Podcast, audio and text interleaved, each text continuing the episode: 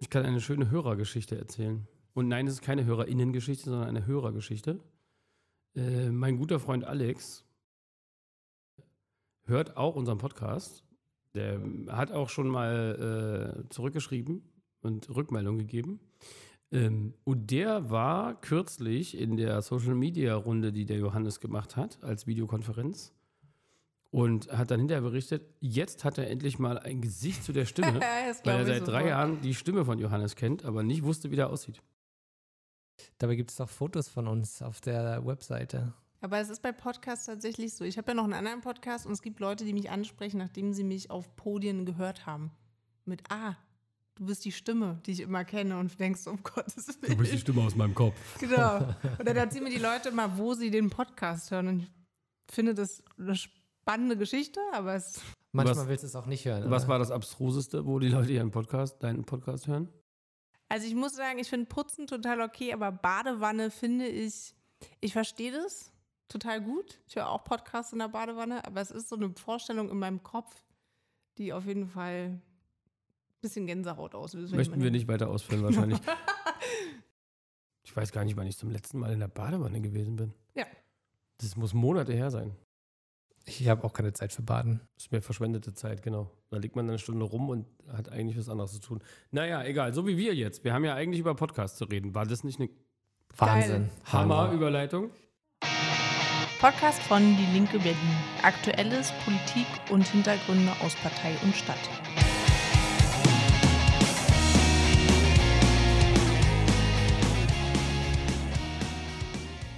Freue mich auch, dass wir mal wieder zu dritt im Studio sitzen. Es ist schön, dass ihr wieder hier seid. Ähm, ich freue mich auf jeden Fall, dass ihr dabei seid. Ich drehe immer noch so an den Reglern rum. Wie ihr vielleicht hört, ich weiß es nicht, aber vielleicht hört, ist Sabrina leider nicht hier, weil sie verdientermaßen im Urlaub ist und auch sonst äh, relativ beschäftigt ist aktuell.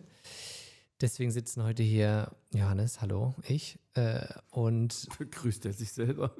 nee, Hallo, ich, Johannes. ich grüße die anderen Leute natürlich. Gott. Und Sebastian, Guten Tag. Immer noch Landesgeschäftsführer. Wieder. Wieder. wieder Landesgeschäftsführer. Herzlichen genau. Glückwunsch. Und äh, Annika sitzt ja auch. Guten Tag. Wieder Mitglied im Landesvorstand. Wahnsinn. Hat sich Hat- eigentlich so- also gar nicht so viel Hat sich- verändert. Es hat sich nichts geändert, ja. Also es hat sich schon einiges geändert. Äh, wir sind nicht mehr in der Regierung. Sebastian, wie, wie fühlen wir uns damit? Wir haben jetzt häufiger früher einen Feierabend. Wir haben seltener nicht die sonntags, Landesgeschäfte. nachmittags spontane Krisensitzungen. Ist das beim Regieren tatsächlich so anders, ja? Also, weil Krisen gibt es ja jetzt trotzdem. Jetzt muss man sich halt nur mit dieser blöden Regierung auseinandersetzen. Also, es gibt Krisen und dann gibt es so einfach schnell äh, Situationen, wo schnell entschieden werden muss. Also Krise zum Beispiel, jetzt kann man so in der Rückschau ja sagen, als äh, Katrin Lomscher damals äh, entschieden hat, zurückzutreten, ähm, äh, zurückzutreten vom Amt der äh, Bausenatorin, da hatten wir zum Beispiel Sonntagnachmittag eine Telefonkonferenz, wo wir irgendwie also kurzfristig uns verständigen mussten, wie geht man jetzt damit um, soll das so sein, soll das so nicht sein und so. Äh, da weiß ich noch, dass, da war ich gerade auf der Autobahn irgendwo und stand auf irgendeinem Rastplatz oder so. Wollte eigentlich, glaube ich, wieder nach Hause fahren.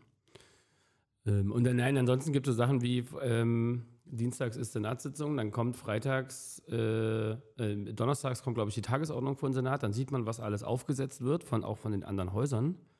Ähm, dann gehen die Dinger äh, durch die Fraktion und unsere Fachleute und die sagen dann, oh, oh, oh, oh, bei dem Thema bitte mal aufpassen am Dienstag. Dann gibt es da immer eine Vorbesprechung. Die Grünen haben sie zum Beispiel immer, ich glaube, Montag früh gemacht, also wirklich sehr früh montags. Ähm, wir hatten die immer äh, freitags nachmittags, wo dann Senatoren, Staatssekretäre und die Stäbe alles durchgegangen sind. Ähm, und man sich dann ausgetauscht hat, die und die Vorlage, die geht eigentlich nicht, da müssen wir nochmal nachbessern. Oder es gibt ein Problem. Ist auch nicht unüblich, dass im Regierungsgeschäft dann Sachen übers Wochenende nochmal bearbeitet werden. Ähm, genau, und so eine Runden fallen dann jetzt natürlich ähm, alle erstmal weg. So. Insofern Verstehe. ist es ähm, auch für uns hier bei der Partei ein Stück weit weniger stressig, aber wir haben jetzt natürlich, da wir in Opposition sind, andere Aufgaben. Wir müssen uns beispielsweise überlegen, wie dringen wir nach draußen durch, wie können wir unsere Politikentwicklung, äh, für die wir jetzt quasi mehr Zeit haben, auch so starten, dass sie äh, in der Bevölkerung draußen auch wahrgenommen wird und dass wir so, damit dass Leute man begeistern weniger können. Presseaufmerksamkeit kriegt, wenn man in der Opposition sitzt. Also je nachdem, was für eine Opposition man wahrscheinlich ist, aber Ja, wir haben, also das hat man gemerkt, ab dem Tag, wo klar war, die Koalition kommt zustande, ähm, da ließ das Presseinteresse der Journalistinnen und Journalisten schlagartig nach. Also man konnte richtig, also man konnte vergleichen, von einem auf den anderen Tag war es schlagartig vorbei, weil alle wussten, okay, ähm, die Linke wird jetzt die nächsten drei Jahre nicht unmittelbar äh, politische Entscheidungen für die Stadt treffen, sondern das machen jetzt andere. Und das ähm, ist jetzt natürlich eine besondere Herausforderung, weil die politischen Debatten in der Stadt ja trotzdem stattfinden. Wir werden nur nicht mehr so ohne weiteres äh, oder nicht mehr in der Intensität zu unserer Haltung gefragt, weil unsere Haltung nicht mehr so wahnsinnig entscheidend ist Vor allen in Dingen- der konkreten Regierungsarbeit. vor allen Dingen zumindest in einem Automatismus. Ne? Also ich kann mir gut, also Katja Kipping wird ja schon immer noch mal als, ich sag mal, Expertin für Soziales rangezogen, auch wenn sie jetzt keine Senatorin mehr ist, aber es wird natürlich in den nächsten Wochen auch deutlich nachlassen. Oder Genau. Klaus für Kultur mal so als Stimme, aber der Automatismus als Senator angesprochen zu werden, fehlt wahrscheinlich komplett. Genau. Ja.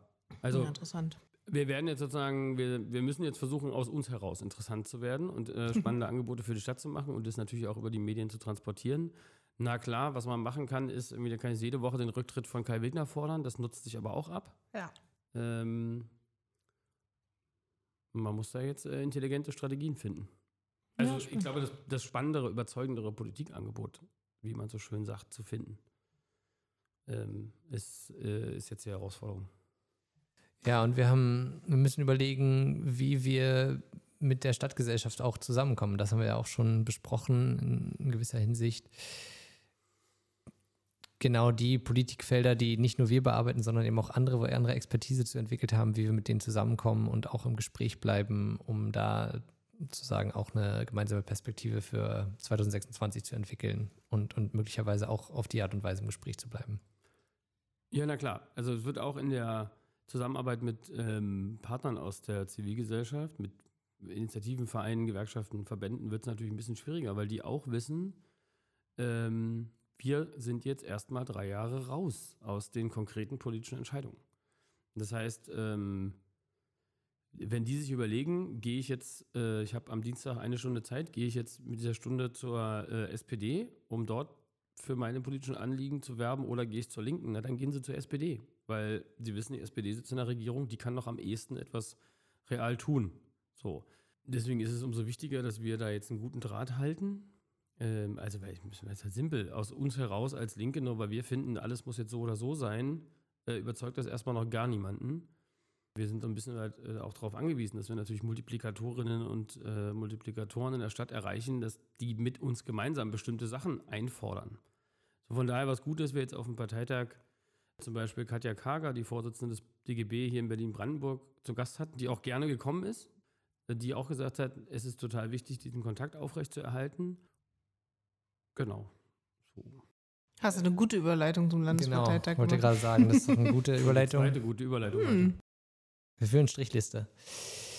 Genau, der Landesparteitag. Wir hatten dieses Wochenende einen längeren Parteitag. Er ging über zwei Tage, weil wir einen neuen Vorstand und neue Vorsitzende gewählt haben.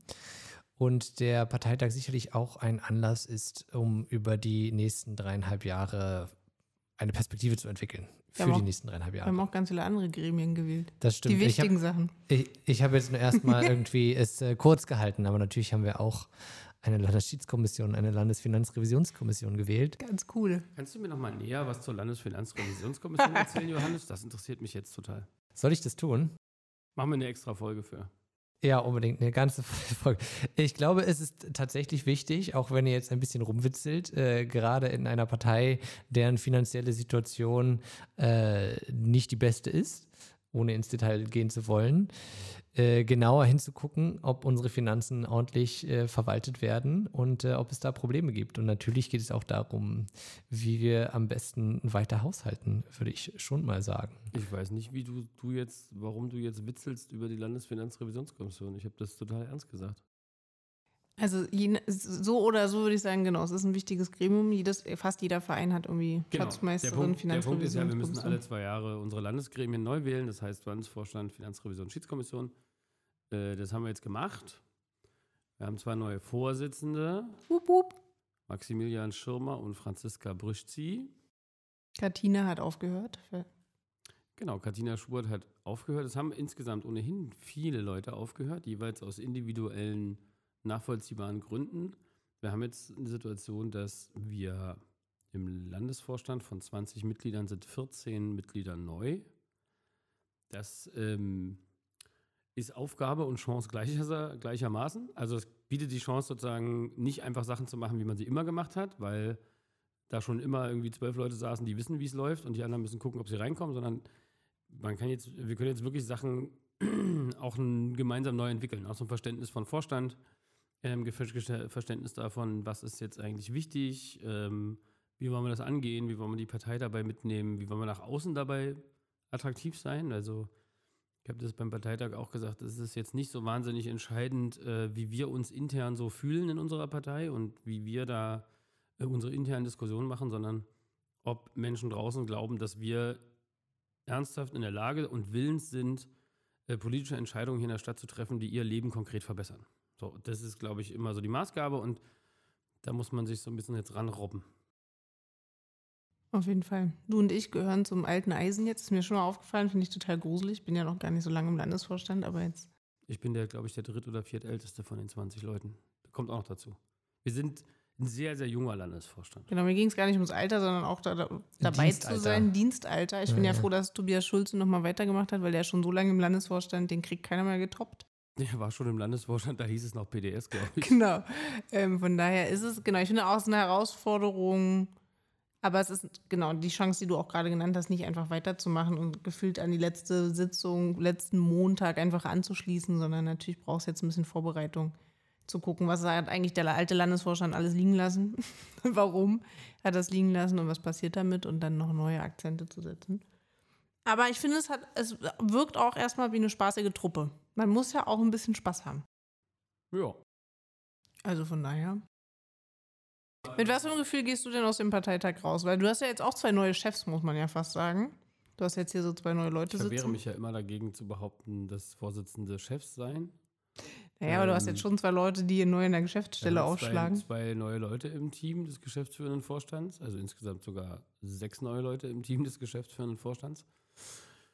Ähm, nein, Gefühl, ähm, ich habe das äh, auch am Wochenende schon gesagt, das kommt ein bisschen darauf an, wie man die Frage formuliert.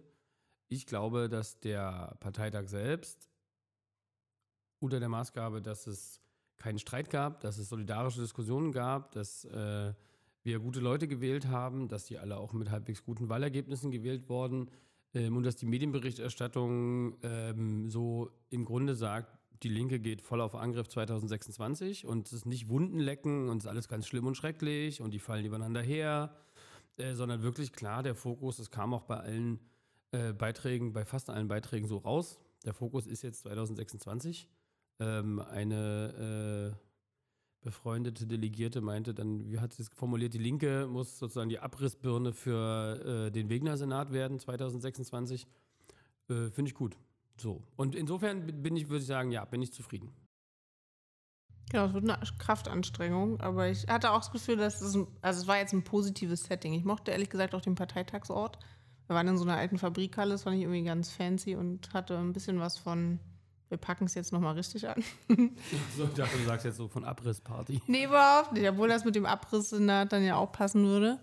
Aber es gab natürlich trotzdem Diskussionen und wir sind uns ja auch nicht immer in allen Themen politisch einig. Von daher fand ich es total okay. Und erstmal sind alle mit sehr motivierenden Reden angetreten. Wir werden jetzt gucken, wie viel Power dahinter steckt und was alles machbar ist. Man muss sich ja jetzt auf Au- Aufgaben fokussieren. Man kann ja auch nicht alles machen. Zumal wir ja nächstes Jahr Europawahl haben und 2025 noch eine Bundestagswahl. Und wir noch nicht so genau wissen, ob und wann jetzt eigentlich die Wiederholungswahl in Berlin für den Bundestag stattfindet oder nicht. Man weiß es nicht. Ähm, genau, aber ich glaube, dass die, die Botschaft ging, also auch von, dem, von den neuen Vorstandsmitgliedern, war schon, wir packen das jetzt. Jetzt Ja. wird man im Vorstand mal sortieren müssen, was haben wir uns alles vorgenommen und dann kommt jeder mit seinen eigenen drei Ideen noch dazu. Und dann sieht man, da ist so ein Berg, der ist so groß wie der Amazon Tower. Ähm, und dann merkt man, man hat aber nur 20 Leute im Vorstand. Und dann werden wir das mal äh, wie man so schön sagt, abschichten. Also dann werden wir mal priorisieren müssen und gucken mal, was sind die Projekte, die noch laufen aus den bisherigen Vorständen. Ist ja nicht so, nicht so, dass jeder Landesvorstand einfach sagt, so, äh, ist alles egal, was die letzten 30 Jahre passiert ist. Wir haben jetzt mal eine neue Idee. Das wäre auch nicht verantwortungsbewusst, sondern wir haben ja diverse Prozesse noch laufen. Muss aber auch eigene Prozesse aufsetzen, wie zum Beispiel ähm, so ein Dialogprozess mit Vereinen, Verbänden, Initiativen, mit den Nachbarschaftsvereinen vor Ort ähm, über die Frage, was ist dann eigentlich ein, ein, ein, sinnvolles politisches Programm für eine sozial gerechte und ökologische Stadt 2026. Ähm, also insofern muss man sagen, haben wir jetzt vielleicht sogar eine Chance, ähm, dass wir nicht aus sozusagen der Regierungsmaschinerie heraus nochmal eben dann 25 äh, ein Wahlprogramm machen werden müssen, sondern wir haben jetzt ehrlich gesagt die Möglichkeit, äh, mit den Erfahrungen, die wir jetzt im Rücken haben, die letzten sechs Jahre, mit dem, was wir auch in den letzten sechs Jahren erreicht haben, uns die Zeit zu nehmen, mit den Partnern aus der Stadt und den Partnerinnen zu überlegen, okay, was sind jetzt eigentlich die Schwerpunkte für 2026? Ähm, womit kann man diesen Schrecken von äh, CDU-Bürgermeister beenden? Und äh, wie kriegen wir dafür möglichst viele Leute auf unsere Seite? So, das ist jetzt, glaube ich, die Gelegenheit, die sich jetzt bietet. Sehr gut. Na dann, äh, alle Leute, die zu viel Zeit haben, können den Parteitag in seiner ganzen Länge übrigens noch im Internet äh, betrachten. Ich würde allerdings vorschlagen, dass die Beschlüsse, die die nächsten Tage auf unserer Webseite landen, ausreichend sind, um zumindest die inhaltlichen Debatten nachvollziehen zu können. Ich habe da einen ketzerischen Tipp. Hau raus. Beschlüsse sind noch keine Politik. Das ist korrekt, aber man kann zumindest äh, das, worüber diskutiert wurde, aus dem Parteitag ein bisschen nachvollziehen. Das stimmt. Das, äh, darum ging es mir nur. Ich glaube, die Beschlüsse sind natürlich auch nur eine Aufgabe für die weitere politische Arbeit. Aber wie geht es denn jetzt weiter? Wir hatten jetzt so einen Parteitag und was ist so der, also, und wir hatten vorher Wahlen und jetzt sind wir in der Opposition und ich denke die ganze Zeit, jetzt kommt der Sommer, aber es gibt auch mit Sicherheit irgendwas, was ich in meinem Kalender übersehen habe. Gibt es noch irgendwelche größeren Termine? Irgendwas. Also wir haben Landesvorstand, ist. Gerade Parteitag vorbei und du willst schon den nächsten Großtermin haben, oder was? Nee, ich habe das Gefühl, man hat ja so Etappen im Kopf und irgendwie wirkt es jetzt so. Aber ich war auch vielleicht lange nicht da und habe einfach Bundesparteitag im November. Keine Ahnung. Also für dich, ja, als Mitglied des Landesvorstands, ist die nächste Etappe, ähm, sich, dass der Landesvorstand sich eine Arbeitsplanung gibt. Also dass wir eine Klausur machen werden oder möglicherweise auch zwei Klausuren kurz nacheinander, ähm, um zu gucken, was ist denn alles an offenen Prozessen noch da und was, was hat uns der Parteitag an neuen Aufgaben mitgegeben und wer und äh, wie wollen wir das im Landesvorstand eigentlich umsetzen. Ähm, das ist immer der spannende Punkt. Beschließen kann man viel, aber am Ende wird es halt nur wirksam, wenn sich dann auch Leute finden, die es umsetzen. Deswegen reden wir eigentlich immer davon, dass der Landesvorstand bei uns so ein Arbeitsgremium ist oder sein sollte. Das heißt, die Leute müssen wissen, das kostet ein bisschen Zeit. Die nehmen sich bestimmte Themen und verantworten die dann auch selber. Und wenn sowas, wenn wir das als Landesvorstand nicht organisiert kriegen, dann werden bestimmte Sachen, die man sich vorgenommen hat, halt auch nicht passieren. Weil es nicht so ist, dass wir jetzt irgendwie einen übermäßig großen äh, Apparat hätten, wo hier 100 Mitarbeiterinnen und Mitarbeiter nur darauf warten, dass sie endlich wieder neue Sachen vom Parteitag umsetzen, können, sondern ähm, wir erwarten von den Mitgliedern im Landesvorstand auch, dass sie auch Sachen machen. Nicht nur da sitzen und ähm, alle zwei Wochen ihre Meinung zum Besten geben. So wie die Annika das die letzten Jahre gemacht hat. Die hat auch ihre Meinung zum Besten gegeben, aber sie hat auch Sachen übernommen. Sie war eine der aktivsten. Möchte ich hier mal an der Stelle sagen. Ja, man soll auch mal Danke sagen. Vielen Dank, Sebastian. Dieses Lob lassen wir einfach mal so stehen, zurecht. Dann haben wir jetzt diesen Landesvorstand gewählt. Wir haben den Landesparteitag hinter uns gebracht. Wir könnten ja auch noch mal eben in unserer Rolle äh, als Oppositionspartei auch auf die äh, Berliner Politiklandschaft äh, widmen, wenn wir das möchten. Außer ihr möchtet noch äh, Dinge zum Landesparteitag sagen, aber ich glaube, das Gröbste haben wir jetzt erstmal schon mal abgeschlossen. Wie äh, ist denn euer Gefühl vom bisherigen Senat? Also, ich finde es total schwierig, weil ich immer gesagt habe, wenn hier so eine CDU-Regierung passiert, dann ziehe ich einfach aus Berlin weg. habe ich nicht gemacht. Überraschenderweise. Vielleicht etwas, vielleicht etwas inkonsequent. Ja, weil du hier noch Podcast machen musst, sonst wärst du schon weg. Ja, ich stehe einfach auch nicht so auf Brandenburg. Ich bin halt Berlinerin, von daher denke ich mal, wohin eigentlich. Aber also dieser Kai Wegner und diese ganze CDU geht mir so richtig auf den Keks. Ich war ja auch nicht da. Ich bin ja jetzt wiedergekommen mit so einer CDU-Regierung und dachte so, Giffey und Wegner sind wirklich auch das Schlimmste, was einem passieren kann. Von daher bin ich ein bisschen gespannt, wie es jetzt die nächsten Monate auch bis zu einer nächsten Abgeordnetenhauswahl. Das läuft ja nicht, also wir haben ja 2026, hast du ja auch gerade schon gesagt, die nächste Wahl. Das sind ja auch nicht mehr so lange Jahre. Und ich frage mich immer, welche Projekte kriegen sie so schnell noch durch, dass es eigentlich erschreckend ist? Ich habe da so eine Liste. ich glaube, es gibt so ein paar Dinge, die sie schneller umgesetzt werden, kriegen, als wir gucken können. Die da wären? Woran denkst du? Ja, ich weiß immer nicht, ob nicht so Leute so unseren Podcast hören. Ich hoffe einfach nicht. Aber ich denke immer, weißt du, so, so ein Bauabschnitt von der Autobahn einfach durchzuzementieren. Also Bauabschnitte dauern lange, aber mal schon alles dafür bereitzustellen, dass die Häuser da abgerissen werden und da die Autobahn gebaut wird. Dauert wahrscheinlich weniger als drei Jahre. Wir müssen jetzt keine Angst davor haben, dass irgendwie wir CDUler auf schlechte Ideen bringen, wenn sie unseren Podcast hören. Selbst wenn sie das hören, haben sie die schlechten Ideen, glaube ich, schon sowieso. Äh, da brauchen wir ihnen jetzt keine Tipps geben, sondern wir können, glaube ich, ehrlich darüber reden, was, was die realen Gefahren sind. Weil tatsächlich ist es ja so, dass in dreieinhalb Jahren nicht so viel gemacht werden kann. Insofern. Ja, genau. Deswegen sage ich, aber so eine Autobahn, das Problem ist, wenn sie dann einmal ich sag mal, in Gang gesetzt wurde, ist das Rückdrehen noch viel komplizierter. Man, ähm ich finde das äh, mit den drei Jahren übrigens, da kann man nicht viel machen. Einen spannenden Hinweis. Das ist nämlich auch, man hat sich ja gefragt, warum Franziska Giffey, die letzten anderthalb Jahre immer nur Bauen, Bauen, Bauen erzählt hat und Wohnungsbündnis und die Linke will nicht bauen und was nicht alles. Also da ging es ja nur noch darum, das ist das größte Problem der Stadt, wir müssen jetzt ganz viel bauen. Äh, warum die jetzt gesagt hat, ach, Senatorin für Bauen und Stadtentwicklung. Na, das soll, ja, mal, ich jemand, auch gedacht, genau. das soll mal lieber jemand anderes machen. Ich mach mal, äh, mal gucken, was läuft gerade gut. Ah ja, Wirtschaft. Das läuft in Berlin immer besser als im Bund. Ja, da mache ich doch Wirtschaft. Das ist echt so, also es ist so unfassbar feige. Das ist so, es ist so Panne. Weil die macht die halbe Stadt verrückt mit irgendwie Zeug, wo wir ihr sagen, ey, das funktioniert alles so nicht. Du kannst nicht einfach irgendwie eine neue, noch größere Zahl auf deine To-Do-Liste schreiben und dann kommt die. Ähm, und dann hat sie die Möglichkeit, äh, weil sie nicht mehr Bürgermeisterin ist, zu sagen, okay, dann mache ich das jetzt mal zur Chefsache, was sie vorher ja immer Chefsache genannt hat. Richtig. Äh, Chefinnen-Sache. und stiehlt sich einfach dreist aus der Verantwortung. Das ist unfassbar. und dann nimmt die das Wirtschaftsressort, da wo sie sich jetzt darauf ausruht, ja, dass nach Corona die Sache hier wieder hochschießt.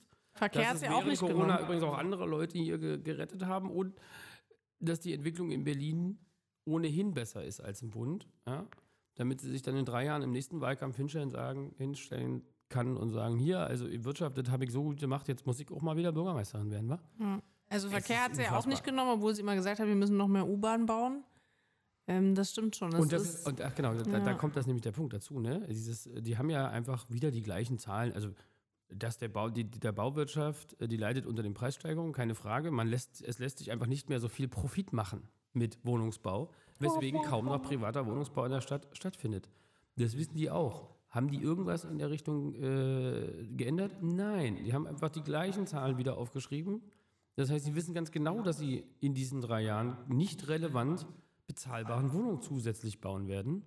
Ähm, die werden wahrscheinlich jetzt irgendwie ähm, ein bisschen Grundstücke verhökern und äh, ein bisschen Planungsbeschleunigung machen, damit noch schneller teure Wohnungen gebaut werden können. Aber, auch das, das kriegst du ja nicht keinerlei Auswirkungen mietdämpfender Art haben. Das Nee, wissen genau. die auch. auf jeden Fall. Aber Deswegen deswegen, werden die, glaube ich, viele symbolische Sachen machen. ja, mein Problem ist so ein bisschen, deswegen sage ich das auch so, weil ich, man kann in dreieinhalb Jahren nicht viel machen, aber ich habe das Gefühl, man kann so die Grundpfeiler für ein Desaster machen. Also weißt du, das ist wie Bolsonaro, der den Regenwald abhacken lässt. Das kriegst du nicht mehr zurückgedreht. Und der hatte wahrscheinlich drei Monate dafür Zeit. Und trotzdem ist das ein großes Desaster. Und wenn jetzt so eine Giffey Grundstücke verhökert, oder wer auch immer, musst du das ja, das kriegst du ja nicht zurückgekauft als Land Berlin in unserer Finanzlage. Ja. Oder enteignet. Davon abgesehen, dass sie drei Volksentscheide versenken am Ende des, der drei Jahre. Also es hat so, Also das so das eine Stillstand ist, ist ja irgendwie, sag ich mal, das Grundproblem. Selbst wenn irgendwie wir erwarten keine Verbesserung, im schlimmsten Fall passiert einfach nichts ungefähr. Also bei der Stadtentwicklung wird irgendwie einfach ja verlorene Jahre und dann gibt es halt noch die Gefahr, dass irgendwie Verschlimmerungen stattfinden. Das, das ist, glaube ich, so das eine. Meine Mieterhöhungen bei den landeseigenen Wohnungsunternehmen gab es jetzt schon. Das, das ist zum Beispiel das eine, was, was bereits jetzt stattgefunden hat. Ähm, andere Sachen, die sind ja bisher nur so angekündigt, aber wenn es jetzt darum geht, zum Beispiel die, die Tangentialverbindung Ost, da jetzt äh, die dann so zu planen, dass sie doch wieder nur für Autos stattfindet. Also solche Dinge, äh, da, da kann man vielleicht auch schon irgendwie, da, da wollen sie ja jetzt anscheinend schnell handeln sozusagen. Genau, ja, ne, genauso wie du sagst So eine sozusagen. Straße lässt sich schnell bauen. Also nicht im Sinne von fertig bauen, aber im Sinne von Schneisen, schlagen. Ja, die Planung läuft seit 50 Jahren. Mal gucken, wie Ja, auch bei der Autobahn, genau. Aber wenn die Häuser Aber einmal enteignet und platt glaub, gemacht sind, dann halt, sind sie platt gemacht. Ähm, ich glaube, spürbare Verbesserungen werden sie sozusagen in den drei Jahren nicht groß hinkriegen. Sie werden auch wahrscheinlich auch kaum wirklich echte spürbare Veränderungen, also auch zum Schlechteren, wird es vermutlich kaum geben, aber sie werden viel Symbolisches machen. Also zu sagen, dass sie jetzt in der Innenpolitik, wo sie ja gesagt haben, das ist ja, also muss endlich mal durchgegriffen werden, jetzt zum Beispiel Präventivhaft äh, auf fünf Tage ausweiten. Das heißt, weil die Polizei glaubt, dass jemand vielleicht am Wochenende bei einer Demo einen Stein schmeißen könnte, sperren wir ihn erstmal fünf Tage ein. Viel schlimmer, weil sich jemand mal auf die Straße kleben könnte. Oder weil sich jemand auf die Straße kleben könnte, ja. sperren wir den doch einfach mal ein. Völlig irre, aber ist natürlich für so eine äh, für so eine konservative Erzählung eine super Sache. Dann kann man sagen, jetzt wird ja endlich mal durchgegriffen und so.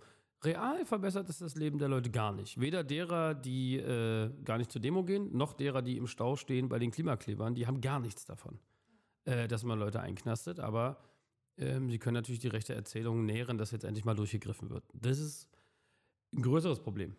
Ist aber hm, hm, vielleicht am Ende auch wieder eine Chance für, für eine, sagen wir mal, gerechte oder eine linke Politik zu zeigen, auch im Kontrast zwischen dem, was die letzten sechs Jahre passiert ist. Und es ist jetzt nicht so, dass sechs Jahre Rot-Grün-Rot oder Rot-Rot-Grün jetzt irgendwie das Schlaraffenland haben ausbrechen lassen. Geht aber ehrlicherweise auch nicht, weil sozusagen politische Veränderungen dauern nun mal ihre Zeit. Ähm, Bildungsmangel, Lehrermangel kann ich nicht von heute auf morgen. Ich kann die nicht im Supermarkt kaufen. Ich muss die Universitäten finanzieren, ich muss die Kapazitäten ausbauen, damit mehr Lehrer ausgebildet werden können. Ich muss eine ordentliche Bezahlung organisieren. Das kostet alles Geld und Zeit. Ähm, aber trotzdem ist ja eine ganze Menge gelaufen, auch in den letzten sechs Jahren. Und möglicherweise wird das auch für die Wahl in drei Jahren dann ganz gut kontrastierbar, sozusagen. Also was ist, wie, wie ist die Stadt, hat die Stadt sich in den sechs Jahren entwickelt unter Rot-Rot-Grün? Äh, und was ist jetzt in den letzten drei Jahren mal eben noch symbolisch dazugekommen? So, und dann kann es auch sein, dass die Berliner sagen, okay, sorry, das war jetzt echt Mist mit der CDU, das machen wir jetzt nicht nochmal. Das ist der Vorteil, dass es nur so ein kurzer Zeitraum ist. Aber ja, genau, deswegen sage ich, ich finde es ein bisschen gruselig. Aber gut, dann müssen wir halt jetzt wieder ein bisschen mehr, mehr reinbuttern, würde ich sagen. Und tatsächlich gucken, ne, wo kann man angreifen, was kann man mit guten. Ich finde ja wichtig, dass wir gute Gegenkonzepte haben. Also nicht immer im Sinne von, es muss jetzt Opposition sein, aber wir haben halt eigene linke Ideen für diese Stadt. Ähm, und die, und das ist ja eigentlich unsere Stärke, sie auch durchzufinanzieren und einen Plan für die Finanzierung zu haben und nicht einfach zu sagen, wir bauen jetzt 50 U-Bahnen, ähm, weil ist halt nicht drin. Ähm, und das muss halt da sein, vorgelegt werden, aber vor allen Dingen auch nach draußen kommuniziert werden. Und zwar von Spandau bis Steglitz-Zehlendorf und bis Marzahn, wie alle auf dem Parteitag so schön sagen. Ich glaube, die Chance ist sogar größer jetzt. Also wenn es so ist, dass sie nur drei Jahre haben und wenn es so ist, dass sie da deswegen sehr viel auf symbolische Geschichten legen werden, dann gibt es uns natürlich auch die Möglichkeit in der Opposition zu sagen, ja, das ist eine ganz tolle Idee, bringt halt nichts, wirklich nachhaltig wäre und wirklich was verändern würde dieser oder jener Vorschlag. Ähm, und das, äh, da wird es hoffentlich auch eine gewisse Aufmerksamkeit in der Medienlandschaft geben. Ähm, sodass man das vielleicht auch ganz gut kontrastieren kann. Ähm, weil, wie gesagt, sie müssen auf kurzfristige Maßnahmen setzen, die müssen auf kurzfristigen Effekt setzen, damit die Leute in Bayern sagen, uh, hier ist ja richtig was passiert. Obwohl real nicht viel passiert sein wird. Ja, es ist halt so schwierig, Gefühltes zu messen, ne? Wenn Leute damit zufrieden sind, ist wie diese Diskussion um gefühlte Sicherheit mit mehr Kameras oder so ein Durchgreifen mit, wir stecken Leute jetzt in Präventivhaft. Weil wenn die Wählerinnen und Wähler gefühlt Verbesserungen erleben, dann muss das mit der Realität ja nicht passen. Und das ist so schwierig in der Konsistenz auch damit arbeiten zu können. Aber ich glaube trotzdem, dass wir einfach, wir sind ja gut und wir haben ein Profil und das schärfen wir jetzt noch mal ein bisschen und sorgen mit der Abgeordnetenhausfraktion dafür, dass es äh, Öffentlichkeit bekommt und dann ist auch okay. Genau, am Ende ist, liegt da ganz viel im Bereich der politischen Kommunikation. Also das, was die CDU jetzt gemacht hat zur Wiederholungswahl, das war ja gut gemacht. Das kann man ja einfach mal so feststellen. Die haben sich gesagt, wir erzählen jetzt in der Stadt, hier funktioniert nichts und wir erzählen, äh, dass hier mit Silvesterkrawallen irgendwie die jugendlichen Ausländer uns die Stadt hier zerlegen. Das hat mit nichts mit der Wahrheit zu tun gehabt. Ist aber Ähm, aufgegriffen worden Die von. Sicherheitsbehörden haben gesagt, das war weniger los als vor, vor ein oder zwei Jahren zu Silvester. Äh, interessiert ja auch keine Sau, ne? Die haben die Geschichte einfach erzählt. So, die haben sich eine Geschichte ausgedacht und äh, haben ähm, was möglichst Populäres oder Populistisches genommen. Und ich meine, so eine Geschichten wird es darauf ankommen, ob wir sowas auch erzählen können. Und zwar in Richtung einer aufklärerischen Veranstaltung. Also zu sagen, jetzt habt ihr irgendwie hier fünf äh, Tage Präventivhaft eingeführt. Ähm, was hat es jetzt genau gebracht? Nix. So.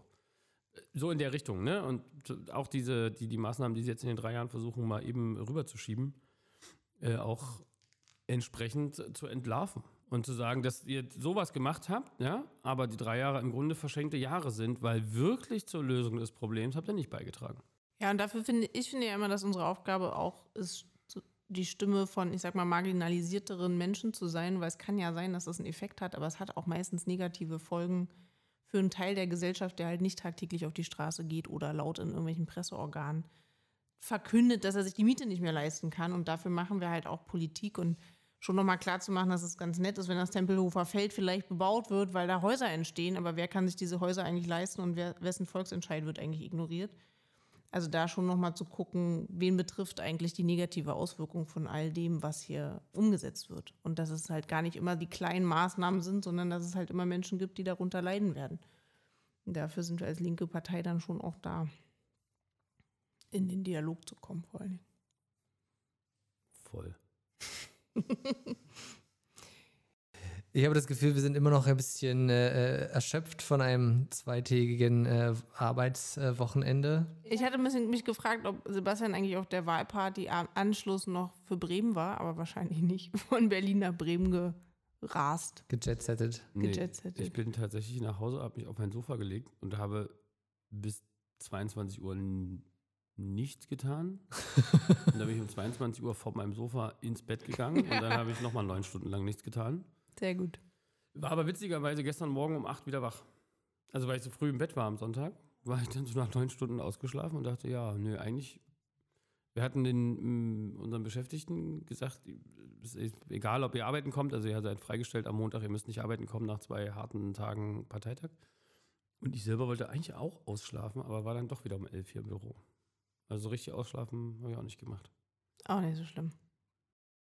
Ich wollte auch nur darauf hinaus, dass wir in, Bre für in die Leute, die Bremen so Bürojobs haben wie wir, ja. Wenn du bei Rewe an der Genau. Kasse sitzt, dann hilft dir das oder alles die nichts. Ärztin oder der Pfleger ist auf jeden Fall vorbei. Ich wollte nur darauf hinaus, dass Bremen ein grandioses Ergebnis eingefahren hat und äh, manche Leute vielleicht auch noch gefeiert haben. Das stimmt. Äh, das, ich finde, das ist ein interessantes Ergebnis äh, angesichts der, der Lage der Partei sozusagen, die, dieses Ergebnis so klar zu halten. Das ist in irgendeiner Form auch eine Bestätigung für die Arbeit, die dort stattgefunden hat, auf jeden Fall. Ich glaube, dass, also ohne das jetzt irgendwie in der Tiefe analysieren zu wollen oder zu können, ähm, da sieht man, da setzt sich ein bisschen was fort, was wir auch in Berlin gesehen haben. Äh, also wenn du irgendwie eine gute Politik in der Regierung machst, wenn du Leute hast, die, also Spitzenpersonal, was bekannt ist und was Vertrauen genießt, und äh, da war ja Christina Vogt und Bremen, ich glaube, mit 40 Prozent Zufriedenheitswerten oder so. Ja, sehr gute Werte auf jeden Fall. ähm, Genau. die zweitbesten nach dem Bürgermeister, ähm, dann kann sich das auszahlen. Jetzt muss man auch mal sagen, ist, ne, in Berlin haben wir gesagt, also mit unseren 12,2 Prozent, da sind wir glimpflich davongekommen. Das hat auch damit zu tun, dass wir hier nochmal eine andere Bedeutung haben als Linke, als in der Bundespartei oder der Bundesrepublik, sagen wir es so.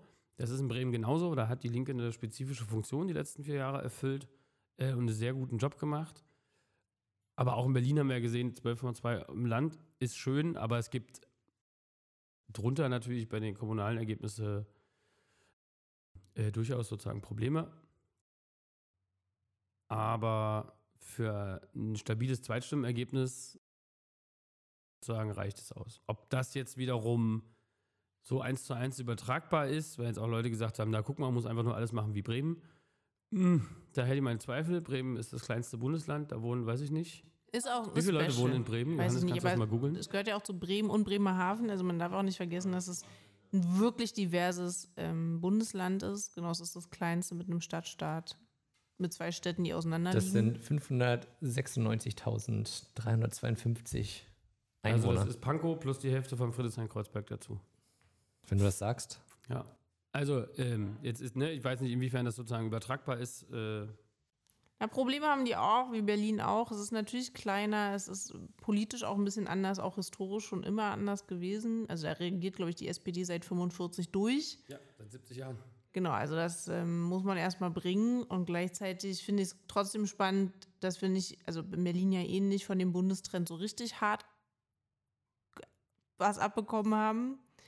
Ähm, das ist schon gut. Ich, find, ich fand ihre Kampagne ganz cool, das ist aber eine Geschmackssache. Die haben nochmal eine andere Farbe eingebaut. Die haben sich auch ein bisschen, wie wir als Berliner Linke, ein bisschen ver versucht von der Bundespartei abzunabeln. Nicht ganz, weil wir sind immer noch dieselbe Partei.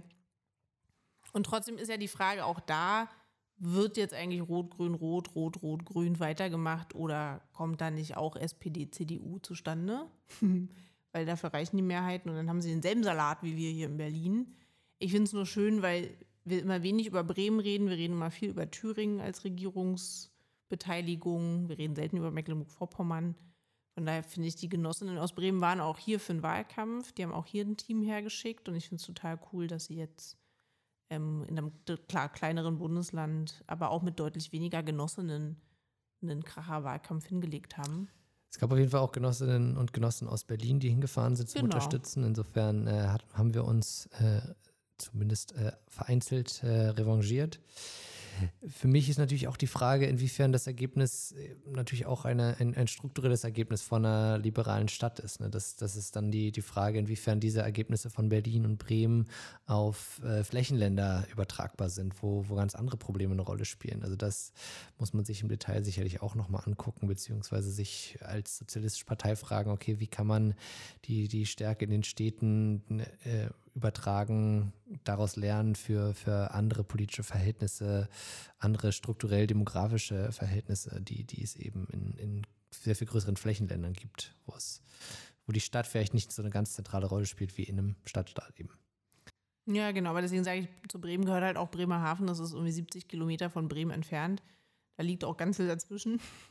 Und da spielt ja vor allen Dingen Mobilität und Infrastruktur auch eine wahnsinnig große Rolle. Mhm. Ähm, spielt aber auch Armut eine wahnsinnig große Rolle. Also die soziale Frage ist in, auch in beiden Städten und auch zwischen Berlin und Bremen tatsächlich eine relevante.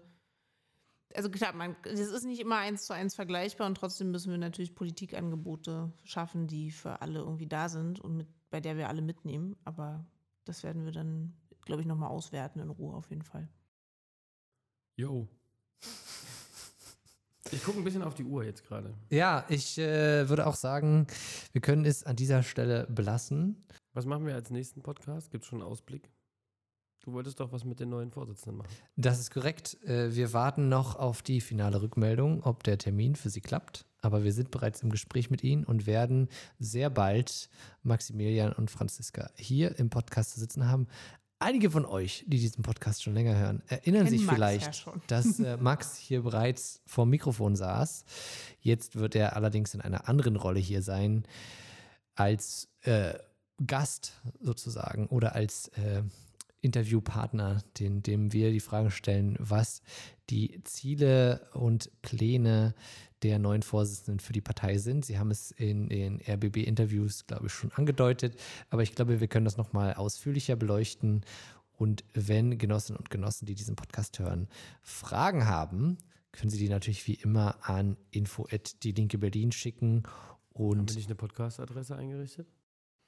das ich finde, stimmt. Die eigentliche Frage ist ja, ob dieser Podcast zum Erfolg geführt hat, dass Max jetzt Ich Vorsitzender glaube ist. auf jeden Fall, man kann behaupten, der Podcast ist eine, ganz offensichtlich eine Karriere- und Kaderschmiede für diese Partei geworden. Wer hier startet, der kommt mal ganz groß raus. Das ist die Okay. Vorsitzenden-Pipeline. Also wenn ihr mitmachen wollt, Genau, wenn ihr mal. Vorsitzender sein wollt, macht beim Podcast mit. Und äh, insofern, wie gesagt, belassen wir es heute an dieser Stelle. Bald hört ihr uns. Äh, das Ziel ist immer noch eine Folge mit dem Genossen, äh, mit den äh, Freundinnen und Freunden vor allem der Initiative 100% Tempelhof zu machen, wenn sie wieder alle fit und gesund sind. Und das hört ihr dann auch bald. Insofern seid gespannt und bis zum nächsten Mal. Tschüss. Tschüss. Tschüss. tschüss. Das war der Podcast von Die Linke Berlin. Aktuelles, Politik und Hintergründe aus der Partei und Stadt.